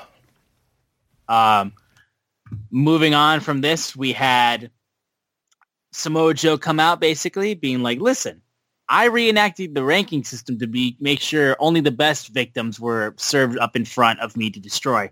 Everything was going so well, but they battled Hangman and Swerve, a 30-minute draw. The championship committee took it out of the page of the Texas playbook, making my match bigger and dumber. We reward mediocrity, so instead of telling these pretenders that they don't belong in a ring with me, I find myself at Revolution in a three-way, and a crime has been committed against me. There must be repercussions. You send your two bright stars in a ring with me, I guarantee I'm hurting one, if not both of them. They may walk in, but they will both limp out. And Swerve Strickland then proceeds to come out and basically be like, when we started this whole thing, it wasn't supposed to be personal. But as we get closer and closer to Revolution, you run your mouth. It has become personal, I feel like. And when you became world champion, you said the new championship protocol, you show up with your reputation, you show up with your resume. Hunger defines the greats. I'm on my way to becoming one of the greatest of all time. No one out hustles me, outworks me, outgrinds me. Check my resume. 15 years I've been grinding. So maybe one day you'll say, Swerve, will, you'll go down as one of the greatest. And I've proven that this year. I'm going toe-to-toe with former world champions and some of the best legends AEW has to offer. Same result every time. I'm the one left standing. Revolution, nothing changes, except I'll be holding that title above my head at Revolution. Hangman comes out absolutely distraught. And he's like, no, no, no. I wasn't mad last week. While you're writing your dynamite reports, don't say I was mad. Last week was horseshit because I signed a contract to determine the number one contender. And the winner of that match would become number one contender. Swerve couldn't do it. He had 30 minutes and he couldn't do it. So Joe, the match would be between the two men who value and respect that championship for everything it stands for. But I don't make the matches. And it looks like Swerve's been added. I'm gonna need you to look in the eyes and in my eyes and hear this. After everything you've done to me, you don't deserve a second of my time. You don't deserve for me to give you five more minutes because you couldn't get the job done. And Swerve, you don't deserve to be in this championship match. And Joe is like, this walking domestic dispute ends this. And basically goes, you think you're going to walk in here and fight each other and not have to even pay me no mind as the world champion? It's not going to happen. Come Revolution, I'm whipping both of your asses. Great promo, great segment. Love the whole thing about it. Um, but also, like I said, Hangman has a losing record against uh, Swerve Strickland, so I don't even know why he was tied with him in the rankings to begin with. So that's that's just me. So I don't understand what his whole hullabaloo is about. I get it. He had his house. He was broken into. His house was broken into, and he couldn't do nothing about it. Yeah, I do. I that's do love. A he, that's a him problem, not. A I, I, I do. I do love how we just kind of you know glazed over that fact. it's like he couldn't like, do nothing about it. It just glossed over the fact that you know this house got broken into. Yeah, no big and deal. he's absolutely he's absolutely enraged because of that. yeah, It's- like, he is- nothing. it's funny in this whole thing. He is literally the most justified person as far as his hate towards the other guy. Oh, I get it. His just his, like it's funny because he's turned heel, but literally his hate is justified. He makes all the sense in the world, but at the same time too, like he's not getting nothing. Know, it's done. Amusing. It's done. amusing because it's just like in every generation except this one, Swerve is the bad guy. yes. in every generation, Swerve is the bad guy, except this one, where it's Except like it's where Hangman's somehow the bad guy in this situation, which is hilarious. Uh, but I, I was, I made the joke. I was like, in uh, rom coms and soap operas, you get love triangles. In AEW and pro wrestling, you get hate triangles because this is a hate triangle. Right now, they can't. None of them can stand each other. Samoa Joe just wants to fight one guy, tap him out, move on with his day. Uh, Hangman, pretty. I don't think it's as important for Hangman to become world champion as it is for Swerve not to become world champion. Yeah. No. And, then- I mean, and- and Swerve is singularly focused. I don't give a fuck who's in the way. I don't give a fuck who you are. I don't care if it's your mama, your grandmama, your cousin. Anybody can get it. I am going to be the first black world heavyweight champion. So it's just like in that in that talk right there, I their Claire is very defined. Samoa Joe wants to remain champion. Swerve wants the title. Hangman just doesn't want Swerve to have it. like Yep. I, I don't care, and it's so funny. I, I it's so funny. Like I've seen, like I'm playing the match in my head, and all I can see is Hangman costing Swerve and Yeah. Samoa Joe staying the champion. That's how I hope. I mean, I don't know how it's gonna go, but it's just I don't see it going any other way. But yeah, I'm looking forward to it. yeah, it's gonna be so so good. Um, next up was the brand new film from Timeless Toni Storm, Wet Ink. Uh, and she was talking about tit sucking. like, I can't mince words. That's what she was talking about uh, while the whole thing was taking place. That was breaking me apart. Like, I was dying inside laughing. Um, but honestly, them showing like all the pictures of them together, go, like growing up, like being friends and all that kind of stuff and coming through the business together. And they have matching bird tattoos and she throws, she legitimately gets tattooed on her a dagger through that bird. That shit is like cold blooded. Question: That is genuinely cold blooded. Do you think it was a real tattoo? I don't know. I, It looked- so, like I said, I as somebody who's never gotten a tattoo in his life, but also likes a wrestler who is covered in tattoos, I don't know. I have no clue. But if that's real, yeah. that's cold blooded. I've gotten three. I mean, I have three tattoos, and I'll say, I it could go either way. But let me tell you, if that is a real tattoo, uh, if that is a real tattoo, Toni Storm has just become my favorite women's wrestler. Honestly, The like that is like to that get is a real tattoo, commitment. to get a real tattoo for a wrestling storyline. I I don't care if you suck in the ring, eh, which she does not. She does but, not. I, but I don't care if you suck in the ring. You're gonna have my respect forever because of the commitment that requires. Like I ain't doing it. You know what I mean? Oh yeah. that commitment is like I'm gonna go get a permanent tattoo. Yeah. Literally like ruining a matching friend tattoo of my my friend that and I have. Yes. Like implicating the fact that I now despise her. Like I don't like I said, I don't know and quite frankly I don't care. Just the image of that alone is straight up cold blooded. And Deonna was obviously taken aback by that and even gave us a nice little talks too much. So, you know, Matthew, get on it. And she keep, he keeps it short and sweet. Tony, I'm gonna break your arm, bitch. And heavily excited for this match. Like I said, this is already like so well done, and like I'm I'm very much excited and looking forward to this. And I think they're gonna do a damn good job at Revolution. Dude, I you know, it's like I'm like the story of this match, the build of this match. I truly believe five years covering five years of covering AEW, five years of doing this show uh, in a couple weeks. I truly think this might be the best built women's match I've seen. Yeah, I mean, at least one of them right now. Like that's it's it's so so so well done so far. Like it's just it's got me so gassed and excited for this match. But we'll move on now to uh, Young Bucks versus Top Flight, which was a solid enough match. Um, Top Flight getting some nice moves in there, um, but eventually, as the match happened, uh, his foot was on the ropes to get some get a pin, and the ref saw it, was admonishing Nick, and that's when uh, Darius gets kicked in the in the groin by Matt, and that's when they hit the now named EVP trigger and pin uh, Darius to get the victory over Top Flight, and they're like, you know, Top Flight, such a good team, such a good team. After beating a strong team like that, I mean, clearly it's safe to say we're already number one contenders. And Tony Schiavone basically was like, I mean, with the heinous act that you guys did to Sting and Darby last week, and then proceeded to say, you know what?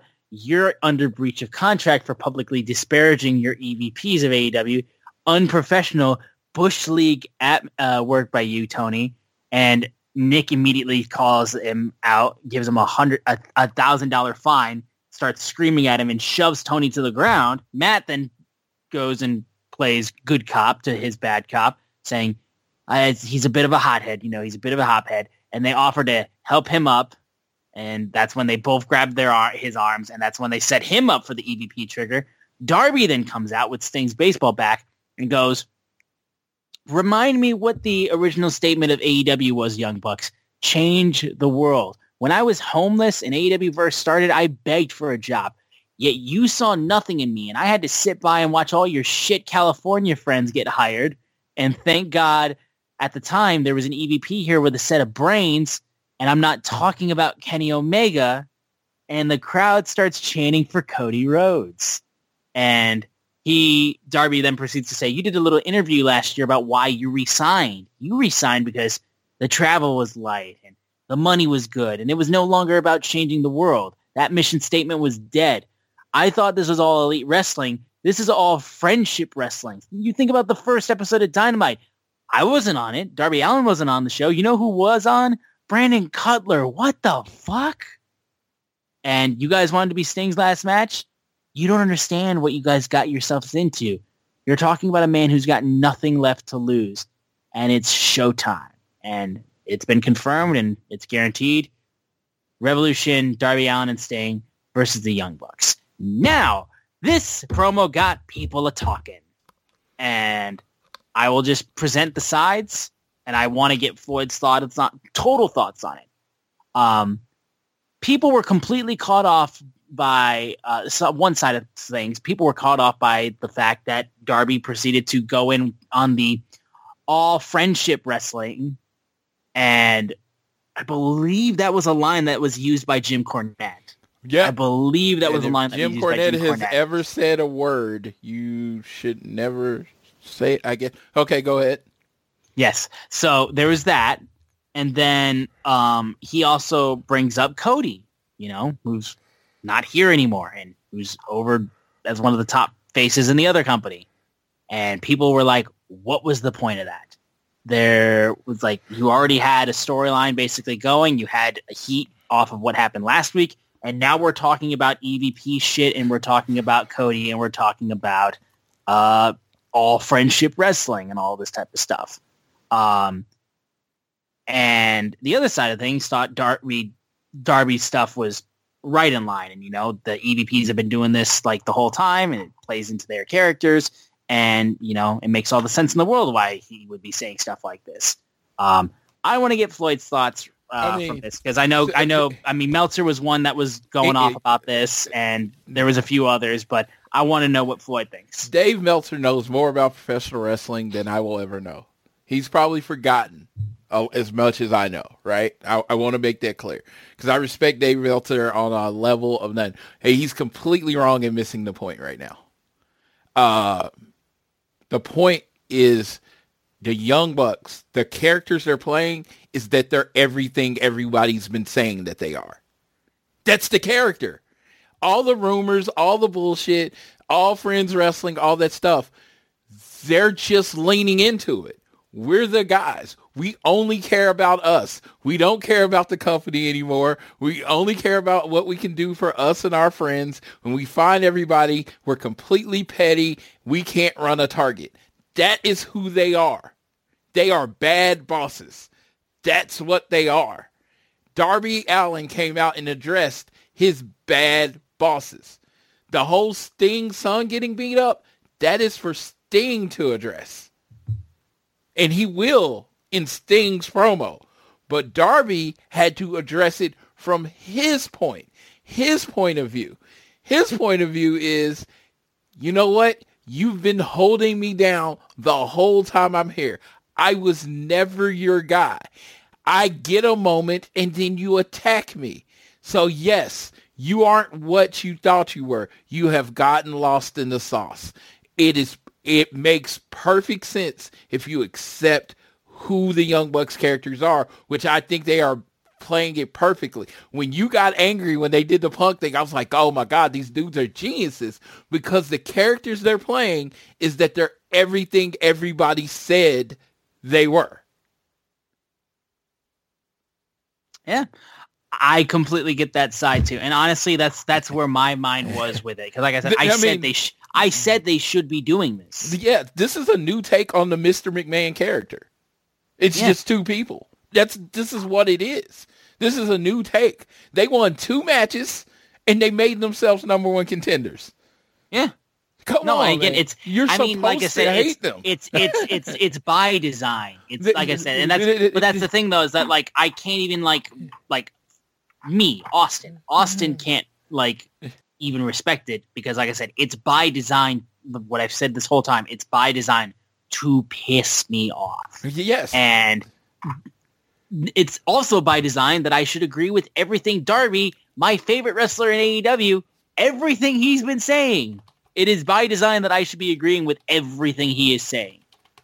The all friendship wrestling thing really caught me off because I knew Cornette said that, and I thought, why are you saying things that Cornette is saying? Like that to me should never be a babyface thing. You know what I mean? That should never be something a, ba- a babyface should never say something that Cornette has also said. That's just how I feel. Yeah, yes, um, and so and, it, it's it's just like I said. He the thing is, I got it because it's just. Oh, I do. Yeah, like Cornette was right. That's the whole thing. It's just like everybody that has ever said anything bad about you uh, is is right and that's what the Bucks are leaning into. Would I use the all friendship wrestling line? Probably not. Yeah. I, I would have been like, it says, I would like, all you care about is your friends. I probably would have used yeah a s- different statement, but I'm like, that's nitpicky at that point. I don't know. I just, I thought, I thought Darby, who uh, four years ago wasn't comfortable on the mic at all, this fiery, passionate no, dude, and he's, he he tells such good promos. Like I said, yeah. he was so good yeah. in the yeah. in the pillar four way, and he and he killed it. And I'm just like, I don't know. I like I, I don't I think you should leave Sting to address his sons getting attacked. You know, I, eh, you saying that too, like honestly, that I do agree that like hit that should be Darby should not have to speak for Sting. You know I mean? that should be Sting. that makes him look like Sting's lesser. Yeah, so Sting comes in and whenever he cuts his promo, you kill hit my sons, I'm gonna fuck you up kind of thing. And that's what's for Sting to say, not for Darby to say. Yeah, no, I that that made like I said, because I kind of understood the way that some people were saying like, what was the point? You already had stuff that you could like call back to, but you were right. That's that's stuff that Sting should. I mean, and they're they're wearing the Darby- bloody suit still, so that whole thing with Sting is still relevant. And Darby was pissed, you know. And Darby Darby addressed it from Darby's side. Sting will address it from Sting's side.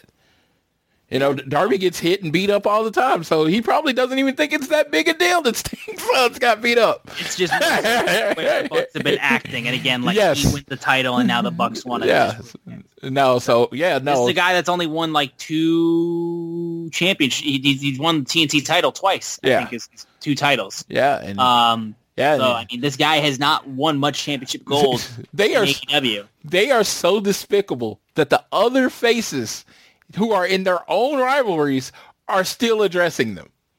Yeah, Co- Copeland is in his rivalry with Christian, had to address the Young Bucks. Kingston in his rivalry with Daniels had to address the Young Bucks. yeah. Dude, I No, mean, that's- again, like I said, this, it's this is heat. This is this is wrestling. You know, they're they like, and I've I've always said too, like the way the Young Bucks were being portrayed and the way they were uh, prior to this shift in the Matthew and Nicholas Jackson, the EVPs being the biggest part of their characters, I said they were hot, stale garbage because I was tired of it. It was just playing the hits, and the Young Bucks were giving me nothing, and they are giving me dude, even- exactly what I asked for. dude. And I, I direction. I love when a wrestler changes characters and then they change the complete style that they work. Yeah, they're not doing N- n- the yes, Young Buck style. Yeah, they weren't like flipping around, kicking the super exciting style. They were wearing they their style was closer to a FTR style. Yes. They- We're going to you- do less yeah. and we're going to cheat more. Yeah, we don't want you cheering for us. Our goal is actually to like we're not gonna do all the highlights and the hot spots that you love because that'll make you cheer us. We don't want you to cheer us. We want you to fucking hate us. And they did a brilliant job of that. Understand anybody that doesn't think that a Young Bucks, Nicholas and Matthew Jackson understand professional wrestling and how they get the reaction that they want, watch last night. That was a crowd. I mean, I saw Young Buck shirts. People were ready to cheer the Young Bucks. Oh, dude, I saw REVP Eh, signs. yeah, I saw all yes. that kind of stuff, and, And it made me want to the night- vomit. By end of the night, everybody was booing. Yep, there was their they- five. Oh, I support the Young Bucks no matter what. But eighty percent of the audience was booing because those guys know what the fuck they're doing. Yeah, I mean, like, I, like I said, it's it's very much by design. I can I can absolutely tell you, like, I full on give them credit for the work that they're doing with this new character design and all this type of stuff and everything. Um, I mean, it's even to the point where I'm pretty sure they don't even have new, like, uh, they have one new shirt, I think. and Yes, that's it. Their music is not catchy. They took Yeah. anything. They don't want you to go be elite. They, No. they didn't want any of that shit in there. They Yeah. they they have they've changed their their gear is just white suits with blood on them. Yeah, and they have one gone. they have one T-shirt on Shop.com that's like new, and it's the EVP's one where they're wearing the bloody shirts instead of in front of a bloody EVP, and it kind of looks like dog shit Yep. Because they yeah no it is because we uh, don't want you to buy our stuff. we are literally doing everything everything you can for you not to cheer us, and that's what being a heel is. Yeah, so like I said, I give them credit. Like they're doing what I've asked them to do. I fucking can't stand them. Moving on. Uh, the Bang Bang Scissors gang was backstage, and they basically brought up the fact how they're running smoothly. We got our new merch. We're gonna test ourselves though in the ring, and they purch- uh, asked for a 12 man match on Friday. So announced that for Rampage. And then we had Willow Nightingale versus Dude, Sky Blue. As a person that hates multi-man matches, a 12-man match, I got exhausted and yawned I just know. thinking about it. I was like, 12 I can only imagine. I can only imagine how you felt uh, for like when the Rampage match actually happened. Dude, so, again, Austin, crowd's amazing. You know, I always got to start with my positive before I bury something. Their seats in the 100s at that Cedar Park Arena were fucking terrible. Fucking Ah. terrible. It, would- it, was just horrible. Oh yeah, chairs, chairs, terrible. Uh, yeah. Uh, how tall are you, Austin? like five eight, five nine, I think. I think you might be comfortable in it. It what it had nothing to do with wide. It was long. I was like, I'm only six foot tall. I am not extremely tall. My knees were banging up against the thing. I was just in pain. All that, dude. It was terrible. I actually left before Rampage because I was just, I was like, I'm, I'm before Rampage ended. I was hurting. I was like, I'm out. And uh, yeah, we'll be sitting on the floor at that arena from now on. Nice. Oh, and one other thing I forgot to mention too from the Young Bucks segment. Their Sting Soul patches are garbage. They're horrific. Like Matt having a full-on Sting Soul Dude. patch. Like, no, Dude, no. Dude, Matt Coon, Matt Coon, uh, person I follow on Twitter. Some most of you probably know who Matt Coon is. Uh, what did he say? Uh, they're they're running out of time on doing a Nick Jackson hair versus hair match. They really are, honestly. Yeah, because uh, yeah, it's quitting on him. It's quitting. It's quitting. Yeah. Did, did you this? like right after before they cut the promo, he put the white hat on? Oh, I know. He's like, keep this shit on my head. yes, it, it was pretty awesome. Yeah. Uh, over to Willow Nightingale versus Sky Blue. Uh, relatively all right match. It was like nothing too crazy, but it was pretty solid, I would say. Um, Sky Blue uh, was hit with the uh, Doctor Bomb, and uh, Willow Nightingale was able to get the win thanks to Stokely Hathaway, basically distracting. Uh, so Stokely's honestly providing himself some good use, and you know what? It's good to see, considering how desperate he was to try to get with uh, working with Kris Statlander. It's good to see that he's actually making himself of use. I give, I, I love to see our our short kings out here uh, working hard and, and getting work work done, getting work done. Yeah, absolutely, absolutely. Uh, I don't like short people, but you know, it works out. What the out. fuck? I'm right here. I'm right here. it's okay, man. It's okay. My short friends are okay. You're not. You know, I'm not paying to watch you do stuff. Fair enough. Main event time: Texas Death Match for the uh, it's the AEW International Champion Freshly Squeezed versus Matt Taven. This match slapped. Like, oh my god, this match was so good.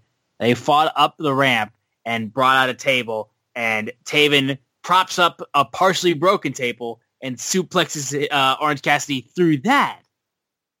Orange then is like literally bleeding a pulp, and Matt Taven is beating him down. Uh, and there's then one point where it looks like Matt Taven is looking to knock him uh, through another table, diving through the ropes. Orange Cassidy gets out of the way, and he goes through a table that's propped up by the by the announcer's table. And I mean, I swear to God, he literally jumped head first. Like his elbow and stuff and his shoulder was like kind of taking most of the brunt. It looked like he went head first. Shit looked heinously painful. Like so painful. Um that was one of the craziest thing I saw. Orange Cassidy proceeds to find a little Valentine box of chocolates and it says to OC from Chucky T XOXO. Love to see that. Best friends always supporting each other. They open up the Valentine's box and Orange Cassidy then sees, ah, thank you. It's thumbtacks. Pours them onto the canvas. And then Taven proceeds to get uh, Orange Cassidy, shove him from the top rope off onto the thumbtacks. He tries to frog splash onto Orange, misses, and he lands on the thumbtacks. And that's when he gets DDT'd into the thumbtacks by Orange Cassidy. And then he grabs and steals Shane. By this point, I was like, what the fuck is going to be like the finish to this? Because I mean, like we're already over 10 o'clock. And like, I just feel like, I'm like, what is the finish to this? Jesus Christ. he grabs a steel chain, but that's when Mike Bennett comes out and he starts grabbing another heart-shaped box and it's got, uh, he smashes it over the head of Orange Cassidy and then he fills the ring with steel chairs. And that's when Trent Beretta has some bouquet, has a bouquet of flowers. And oh, look, there's a steel pipe in it. And all of a sudden, this has become the St. Valentine's Day massacre. He takes the pipe and swings it at, at Bennett's head, bashes it into a steel chair, and it goes into his head. Then takes then Trent gets hit with a steel chair that from Matt Taven. He throws it at his head, and that's when uh, he takes Trent's face and throws it face first into a steel chair. But that's when Orange Cassidy gets up, orange punch with the chair. I mean, with the chain around his uh, fist, and he goes uh, onto a chair with a beach break that's on top of tacks. And that's when Taven is furious and he's like, I'm not going down. He rips Orange Cassidy's pockets. That's when Orange takes the chain and then Orange punch to the face. Roderick Strong then came in and he looked like he was about to knee Orange Cassidy. Trent jumps in the way to protect Orange Cassidy, taking the bullet. Orange then proceeds to knock him out of the ring. And then that's when Matt Taven can't get up and he can't answer the 10 count. And Orange Cassidy wins the Texas Death Match. Okay. Fucking A. This match was nuts. I want to give this match its credit, but I have to say something. I thought I, you know, you ever get a tweet and you just think it's fucking hilarious and this is going to get over. It's going to go viral and it's going to be amazing tweet. Sure. And then like nobody reacts to it. Uh-huh. I said, uh, I gotta say, I guess, uh, I guess you really never know what you're going to get in a box of chocolates. yeah. Thought it was I- hilarious. I, I mean, that's very well done. That's and very and well then, done. yeah, yeah, like nothing. Not a like. Nothing. That's crazy. Not a like, not a retweet. It did the hashtag AEW to Dynamite, I got nothing. So it's like that's always a humbling experience. Yeah, yeah, yeah, yeah, yeah. Because I was like, man, this is funny. Ten out of ten, perfect tweet. Sin. Sometimes it just goes out like that, dude. I had a I had a tweet that went viral on Super Bowl Sunday. Uh, it was the dumbest tweet, and it still got like well over a hundred likes. Yes, you, the only the first thing about expecting to go viral, going viral, is you can't expect to go viral. You just have to. You can't be trying to get over. You just gotta put out what you're getting and see what happens. But it was just so. I laughed so hard because in my mind, this was the perfect tweet at the perfect time, and it was Yeah. no, no, nothing, nothing. Sitting in my chair, I was like, "Oh my god, I'm so hilarious." My wife laughed. I was like, "Oh, my wife doesn't laugh at anything. She doesn't think I'm funny. she doesn't think I'm funny." So my wife laughed. I'm like, "Oh yeah, this is gold, platinum. This ain't gold. Goes too low. Platinum." No, no, it was not a platinum tweet. Uh, but um, moving on. This match was amazing. I know. Uh, as a, a person that was rocking the Matt Taven shirt at Madison Square Garden, I felt like I was vindicated in this moment. Uh, yeah, Matt Taven's pretty awesome. He under is he my favorite professional wrestler? No, but he's one of those people that really understands professional wrestling.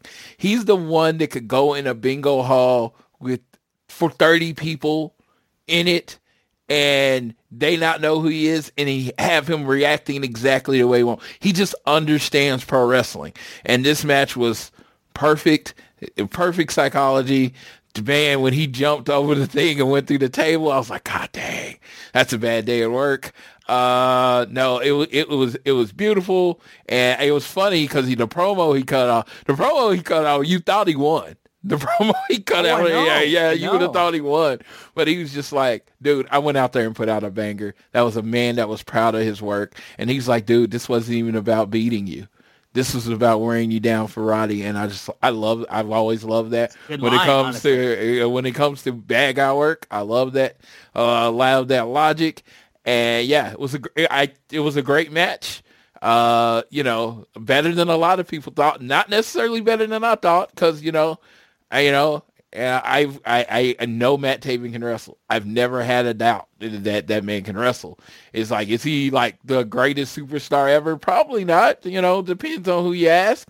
But he, the dude's talented, and he knows what he's doing in a wrestling ring. Yeah.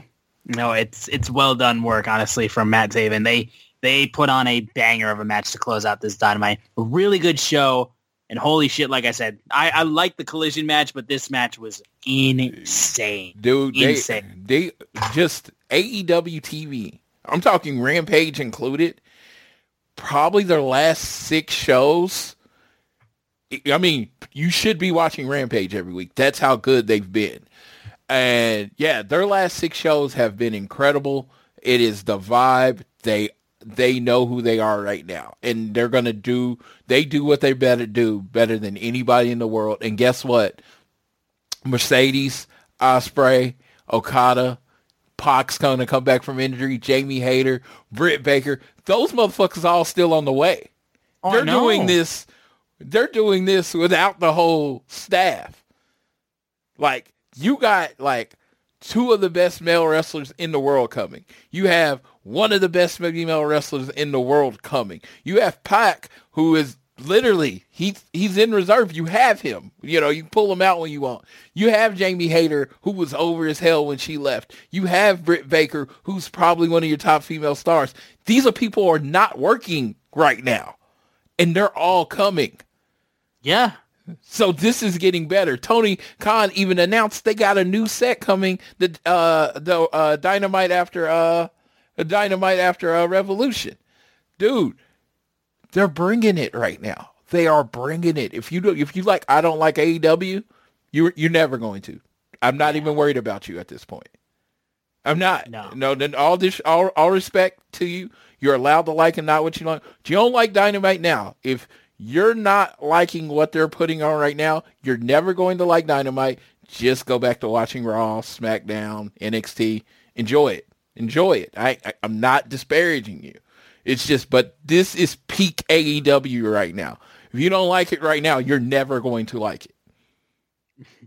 I feel that. I feel that heavily. I feel that heavily. Now, like- that right there was AEW Dynamite. Of course, Rampage will be airing tonight when you guys are listening to this. Uh, Floyd has already seen it. And in fact, there has been one thing that, of course, has come out from the Ra- Rampage tapings. Um, It was like the, it was like literally the last thing I saw before I left because I didn't stay for all of Rampage.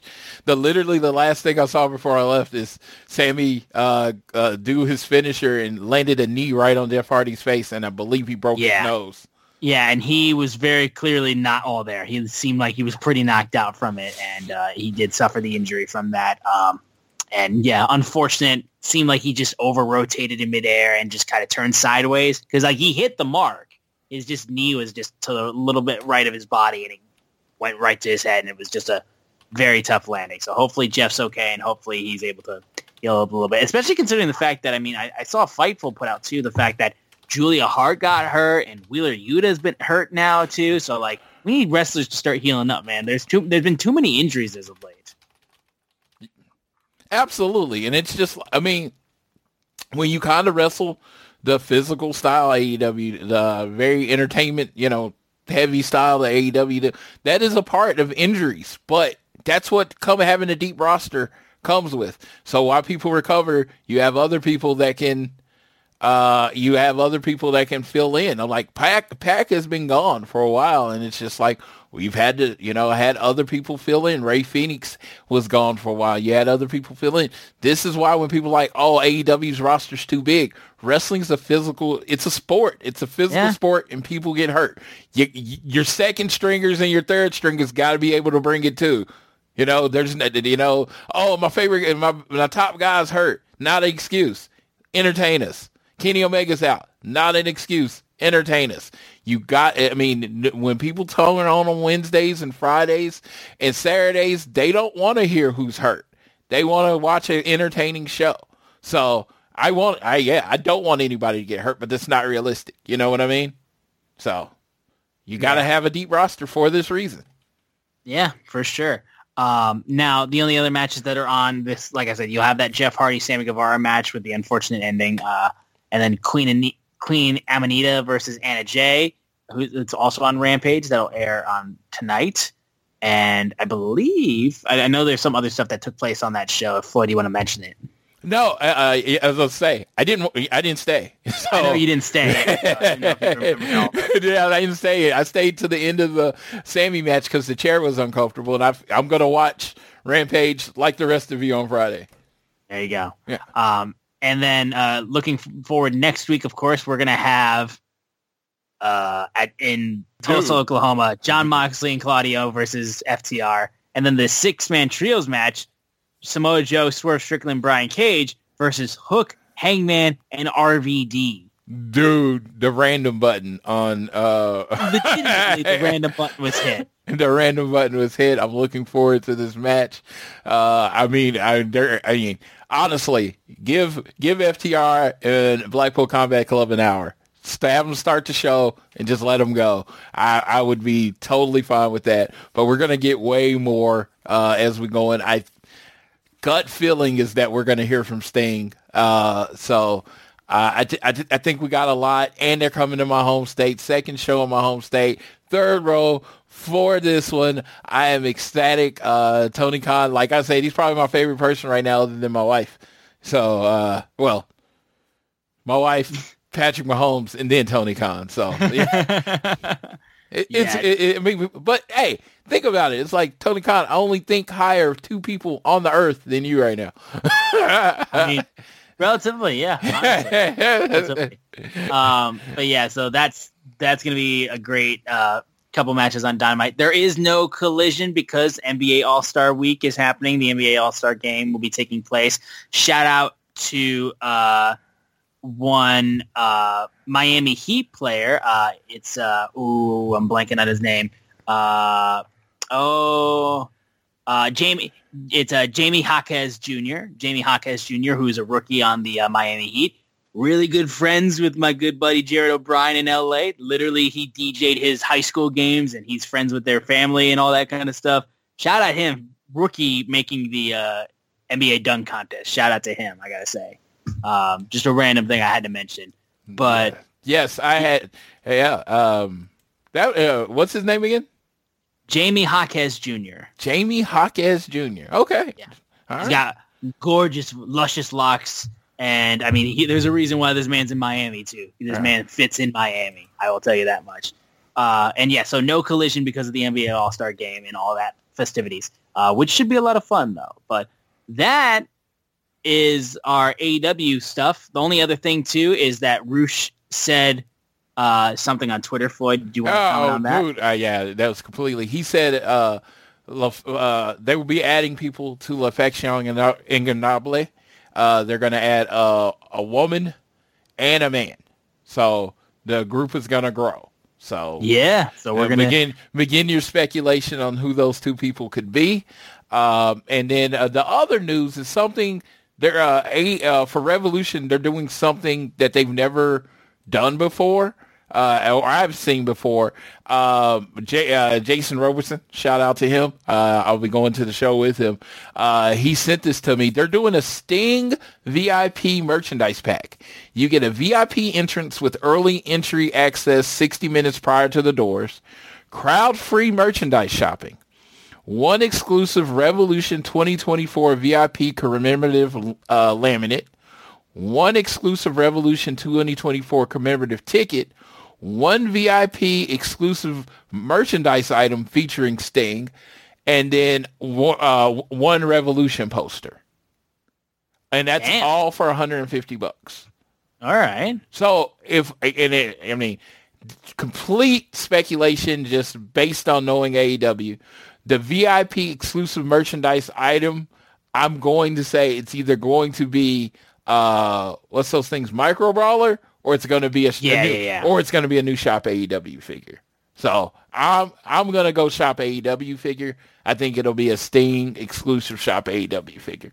But whatever you decide to do, one hundred fifty dollars. It seems for me.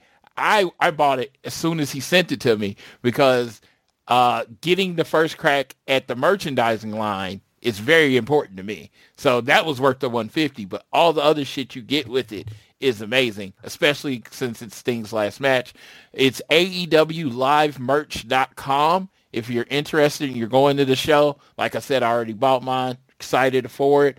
Uh, but yeah, it's gonna it's gonna be a grand time. They have never done anything like this. This seems to be exclusive for because it's Sting's last match. So I just wanted to make sure everybody listens to the show. If you happen to be going and you're interested, that you get one of the cracks because they haven't really announced it. There was an email sent out from Greensboro, and they didn't say anything about it on the show. So I, I only think only reason I think it's not sold out is because no one knows what's going on.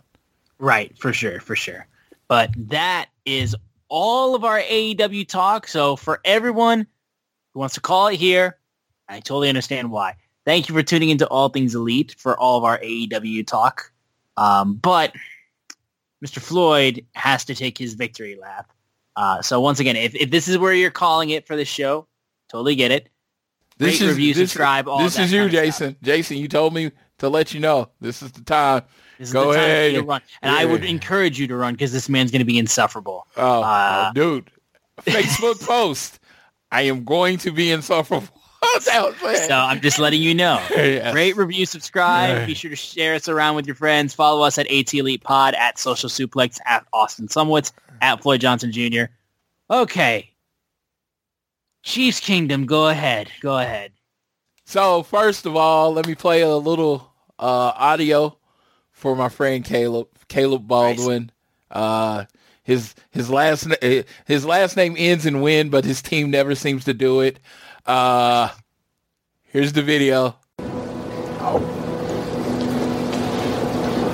me tell you something, my friend. Hope is a dangerous thing.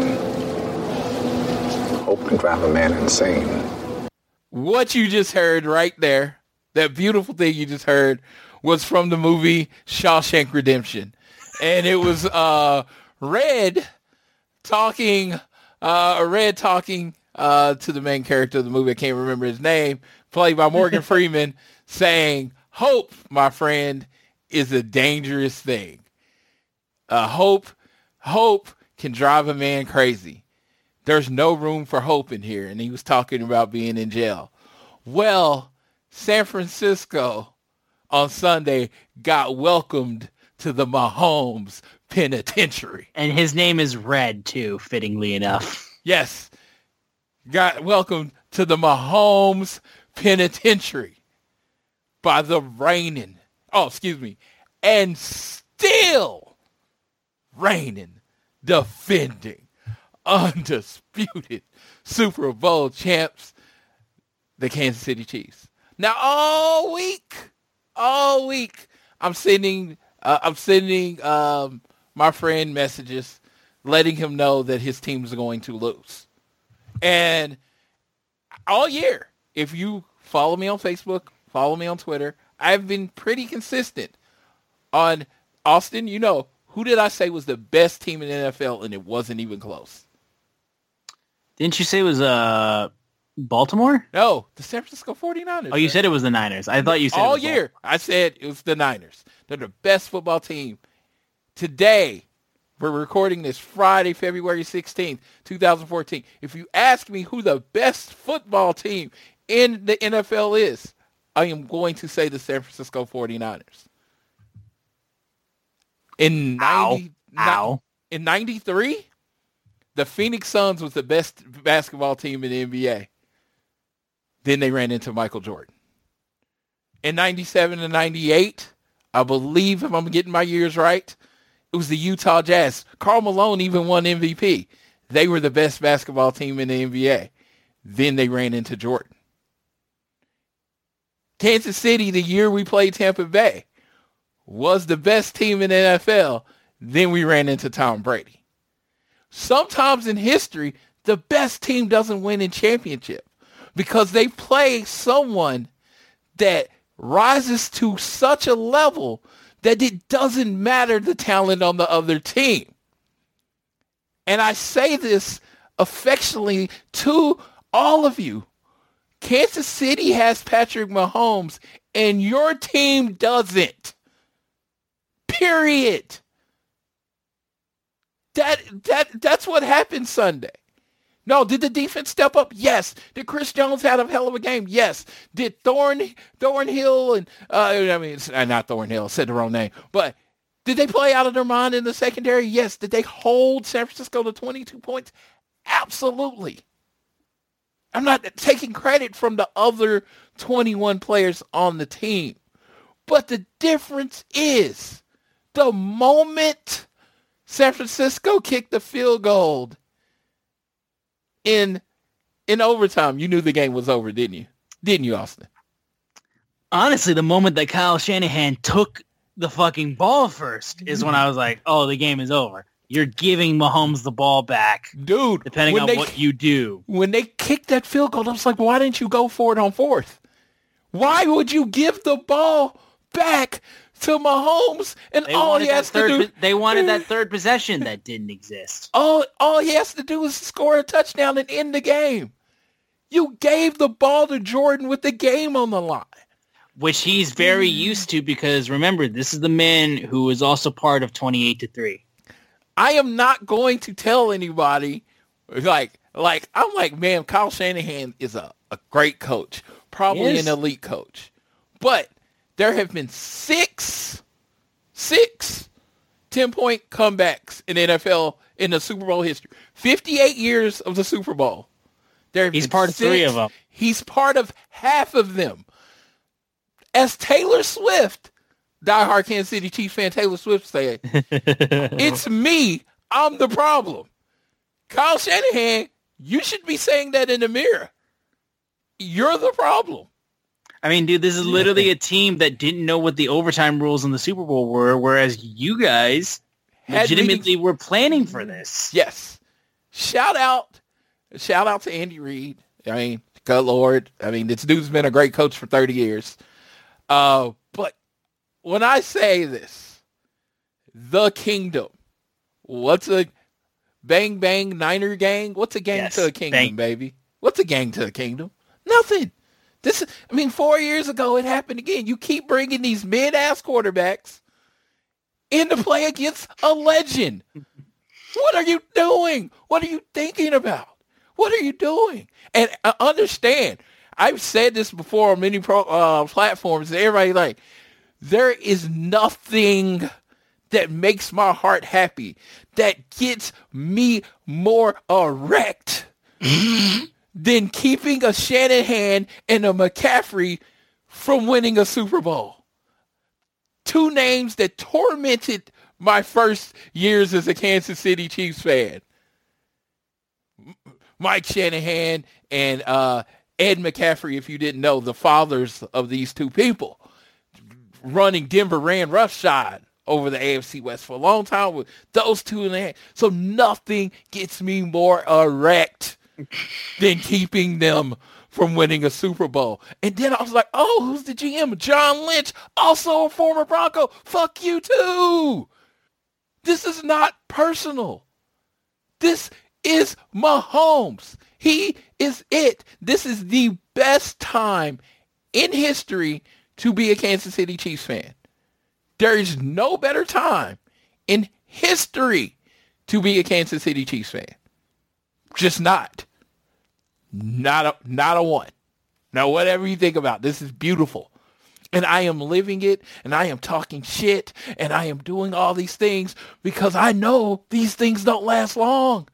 And I'm going to take it. But think about this. Patrick Mahomes, 28 years old, three-time Super Bowl champion, three-time Super Bowl MVP, two-time NFL MVP. He is 28 fucking years old. If he plays if he plays as long as Tom Brady has, which again, Tom Brady's superhuman, I don't expect it, but the way they protect quarterbacks is not really out of question. This man will still be playing in 2041. He is elite of the elite. You have never seen this. A man that can run and throw. This dude is doing uh this dude doing is doing fourth and one QB keeps. Stuff we haven't done all year and you can't stop it. Dude, we don't have a thousand yard receiver. We don't have a thousand yard running back. We have Patrick Mahomes though. Our, And that's the our, that's the thing. Too. our best offensive lineman, Joe Thuney, all pro offensive lineman, didn't play. Did you notice the difference? No. Did hey, let me ask you something. Did Nick Bosa play? Because I don't remember his name being called. I heard his name a couple times, but not much. That's the Mahomes effect. Steve Wilks got fired. This dude just led his team, amazing defense to the Super Bowl, and he got fired. Why? Because he got Mahomes. It, it doesn't matter who's on the other side of the field when 15 is there. It, it, it is what it is. Again, shout out to Caleb. Yeah, yeah. Caleb was like, it was it was weird because we were having a conversation back and forth, and I'm telling him we're gonna win, right? I'm telling him we're gonna win, and he's like, I think we're gonna win. I hope we're gonna win. I was like, that's where you already lost. And he's like, what do you mean? I was like, because you're thinking and hoping. I have Mahomes. I know.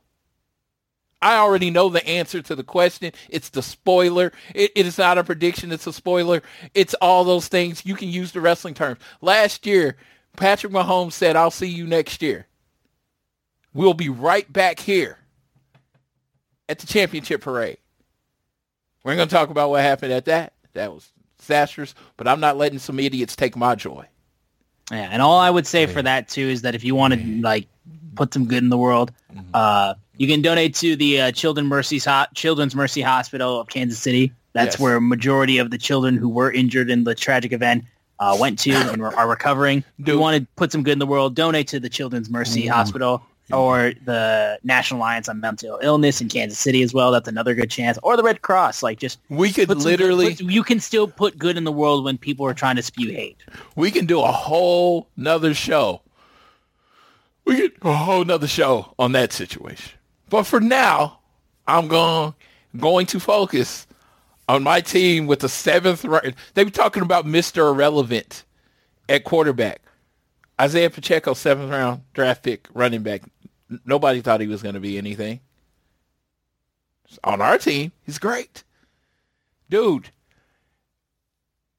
you know, two time, first seventh round draft pick, starter, uh, uh, starter, uh, starter to win the first two Super Bowl. There's so many records going on in Kansas City right now. It's actually hard to keep track of them. George Karlaftis, starting defensive end, first person, two-year starter to get two rings. Dude, w- w- we are rewriting the record books. This was a down year. This was a down year. I even doubted us. This is this is me. I even doubted us. Mm-hmm. I did. I was like, I don't think we got the guys on the team that it's gonna take to win the Super Bowl. I'm sorry. I apologize. I my faith was weak. I have Darth Vader. I have Thanos. Go look at my Facebook profile. You know why I put Thanos there? Because he wants all the rings. Mahomes ain't giving you a chance. There are going to be quarterbacks that have pretty good, that are going to have Hall of Fame careers that are going to end with no Super Bowl rings because they happen to play during the time Patrick Mahomes did. And that is a fact. San Francisco, I'm sorry. Your story ran into our dynasty. There was no redemption. There was just more pain. And if you come back next year, there will be more pain. Because we still have 15. 95, amazing. 87, probably the greatest tight end ever. But the difference is 15. This man, oh my God, just, just the confidence. We get down 10 nothing. My my good friend, Jackie, Rich sounds like, what's going on? I was like, we start slow. We got this. No doubt in my mind. None. Zero doubt in my mind. We're down 10 nothing to one of the best defenses in football. No doubt in my mind what was about to happen. I'm just gonna say right now, uh, with all of that being said, I'm sorry, America. The Detroit Lions should have stopped this, and we we unfortunately did not. We had the chance to stop this, and we would have stopped this if we didn't collapse the way we did. So I would like to apologize on behalf of the city of Detroit. This is not how we wanted this to go. went on the road in Buffalo. If we finally get you, we find Buffalo's. If we finally get you up in Orchard Park, we got you. no, you don't. hey, if you get us in Baltimore, Lamar Jackson, he knows how to play quarterback. No, he doesn't. oh, San Francisco's like, oh yeah, we we came, we got a running game. Al Shanahan's like, we're gonna guarantee we're not gonna stop running like we did next time. We're gonna get 30 carries and we're gonna beat the Chiefs. It's a little kid's wish. Is that what it is? It was hope. It, it was no. Know your role. Bow down to the kings. We are the Chiefs' kingdom. And if you're still listening to the show, which honestly, I just think you're glutton for punishment at this point. Either that or you are a Chiefs fan. Or you're a Chiefs fan. I don't understand how you can do this. Bring it. I I read I welcome my boy Rich to the Chiefs kingdom. I want you all on the bandwagon. I want you all to be this. I want everybody on this. I like I feel this power that comes with being a Chiefs fan right now. That's great. See, what's happening right now is like, if for for those of you who are Star Wars fans, I mean, the Empire is in full control. Like, this is basically like we've just we've just passed the Empire Strikes Back. You know, two mm-hmm. years in a row now, the Empire is fully taken over. Mahomes like I embrace being the bad yes. guy. But but but what I will say, and I want I want this to be ended on because I, I Floyd had his victory lap and it was wonderful. I want this to be ended though with a more we are the proclivity for positivity with a more positive note. Oh, Same okay. thing about Star Whoa. Wars. Same note. Same thing about Star Wars is that while the Empire was ruling with an iron fist and no one could stop them, no one, even when they had an off year, even when they didn't have wide receivers, even when they didn't have uh, the same offensive line, they still had, oh, look, an elite defense. Oh, look, Chris Jones. Oh, look, Patrick Mahomes being Patrick Mahomes. It still didn't matter. The, the Empire still reigned, but there is a man who is training in the des- in the jungles, who is training to be a Jedi, who is training to be the one to end the reign of the Empire. And that Jedi also likes to bite kneecaps off. Folks, I will say this to this moment, right here, right now. The Lions will save us next year. We nearly did it this year on our first go-ahead. The Lions will save us next year. I'm giving you my word on this. That the Detroit Lions will save this league next year. That's all I want to say. Um, yeah. See, so I'm gonna leave you with the same line. Hope, hope's a dangerous thing. Hope will drive a man crazy. I'm just saying. I'm just like, hey, hey, you know Do we what? need to go back to week one, brother? Huh? We need to go back to week one? Doing the what? What part of the season was that? Do we need to go back to week one, The brother? Man, regular you wanna- season? I don't want to. I don't want to. Yeah, I understand. Hey, I at the time, at the time, I told you it meant nothing. And I did. I did, and I was right. I was right. I told you it meant nothing. I said, everything. if you want to see us, see us in the Super Bowl. Lions don't I do told- that. They don't I- go on to win the NFC North for the first time in history. I, I told you, if you wanted to see the Chiefs, see us in the Super Bowl. We were there. We were looking. We were looking. We, uh, uh, we got our binoculars out. We're not our binoculars out. Uh, I'm still looking. I'm looking for you, Jared. I'm looking. I'm looking for you, Dan Campbell. Didn't see you there. Didn't see you there. Sorry, brother. Hey, maybe next year. That's that's what the other teams say. That's what the other 31 teams say. I don't say maybe next year. I say it will be next year. Three time. The three-peat is coming. No NFL team has ever won three in a row. And next year, the Kansas City Chiefs go not only in history, not only in legacy, they become the elite of the elite when we win the third time in a row. And only, only if, only sweet baby Jesus, Patrick Mahomes, please let it be the Lions in that Super Bowl. because we're gonna clap those cheeks so hard, and then I'm gonna get you on the show, and I'm just gonna say the same thing I got to say to Caleb M. Baldwin. I told you so. You better pray to God that you find a way to sign Chris Jones back tonight, uh, this year. Chris Jones is coming back. He's You better now- pray to God. He, he announced His it. agent, his agent was tweeting like, "Hang on a minute, this man's drank too much." He he announced the parade. Patrick Mahomes has agreed to renegotiate the contract because we're going for three. Again, this dude is Thanos, man. Like the money, oh, that's great. It, it ain't a. He wants all the rings. He he wants all of them. And you know who the next person on his list is? The guy he's never beat, Jared Goff. That is the guy that's on his list. And now you're going to get a pissed off Patrick. Mm-mm. It's going to be delicious. All right. Well, folks, uh, that is going to do it right here, right there. Um, I appreciate y'all if you actually stuck around to hear this man flap his gums. And, you know, he's got every right to. But if you actually stayed and listened, you are a glutton for punishment. But like I said, there is a light at the end of the tunnel, and it's a freight train coming to knock this man off his ass. I'm letting you know that. So, folks, thank you so much for tuning in to All Things Elite. Thank you again for sticking around for the victory lap of Floyd's Kansas City Chiefs, world world champions, Super Bowl champions. Uh, we will see you guys next week. Uh, appreciate it again. Rate, review, subscribe, follow us on social media. Already did all the plugs, so Floyd can go ahead and take us home on this episode of All Things Elite. We will be back next year, and we are going to run this league. Yes. Um, to all the other 31 teams, good luck. You're probably going to lose again. Uh, but uh, to no, everybody listen to the show. I really appreciate everyone listening.